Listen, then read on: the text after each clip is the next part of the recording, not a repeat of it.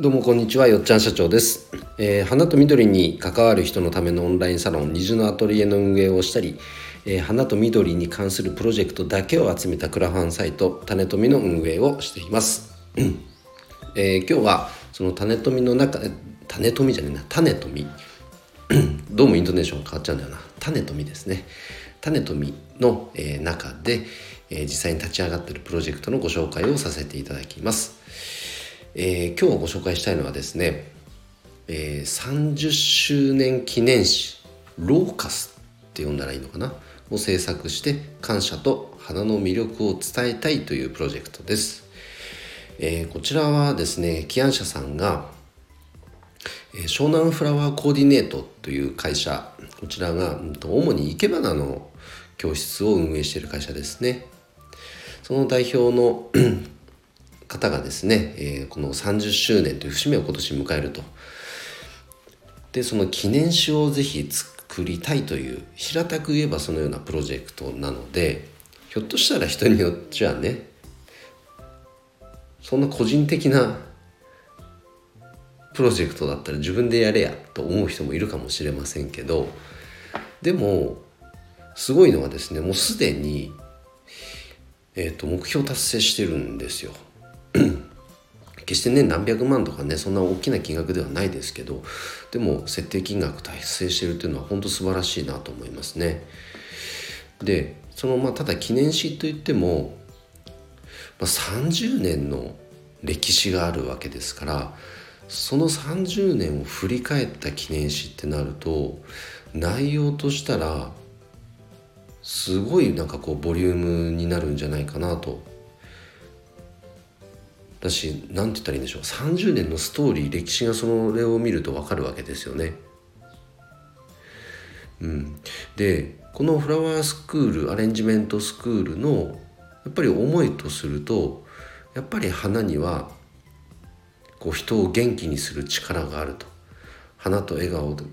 花と笑顔があふれる社会づくりこういったものを目指してスクールの運営をしているわけなんですね。でその活動が30年続いていると。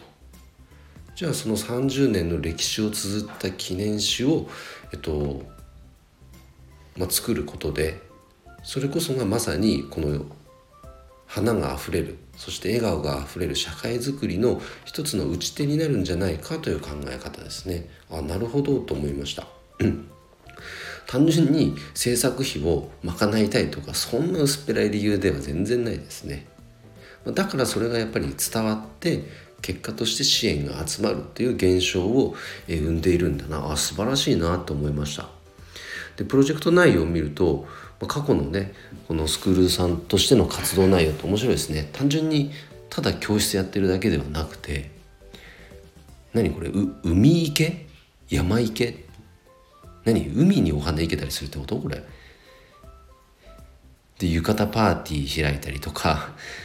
新年初池会とか自分で別荘を購入して合宿。これもすごいな。そんなあとはなんだ？スタッフの先生と当時まだ子供だった私を置いて海外研修に行っちゃったとかね。そういった歴史が詰まってるわけですねこの30年の中には。ああ面白そうですね確かに。うん。でそのストーリー30年の歴史を共有できるってことですもんね。うん、すごく価値のある記念誌ですね。なるほど。でこういったものをプロジェクトにしようっていうこの視点がまず素晴らしいですよね。多分クラウドファンディングっていう選択肢がなかったらそのアンテナが立ってなかったら単純になんかこれは作らなきゃいけないものとか何かしなきゃでひょっとしたら終わっていたかもしれませんね。でも一つのこういった企画プロジェクト化することで周りの人を巻き込むことができるっていうのは素晴らしい取り組みだなと思いました。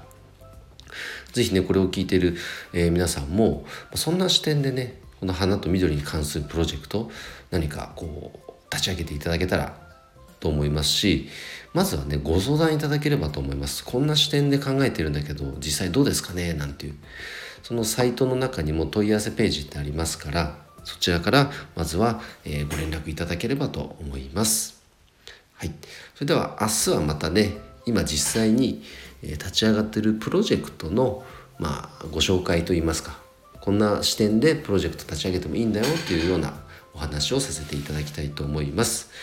えー、よっちゃんいいねとか応援するよと思っていただいた方はハートマークもしくは、えー、フォローをしていただけると嬉しいです。えー、それでは今日の配信は以上です。え今日も一日頑張ろうよっちゃん社長でした。バイバイ。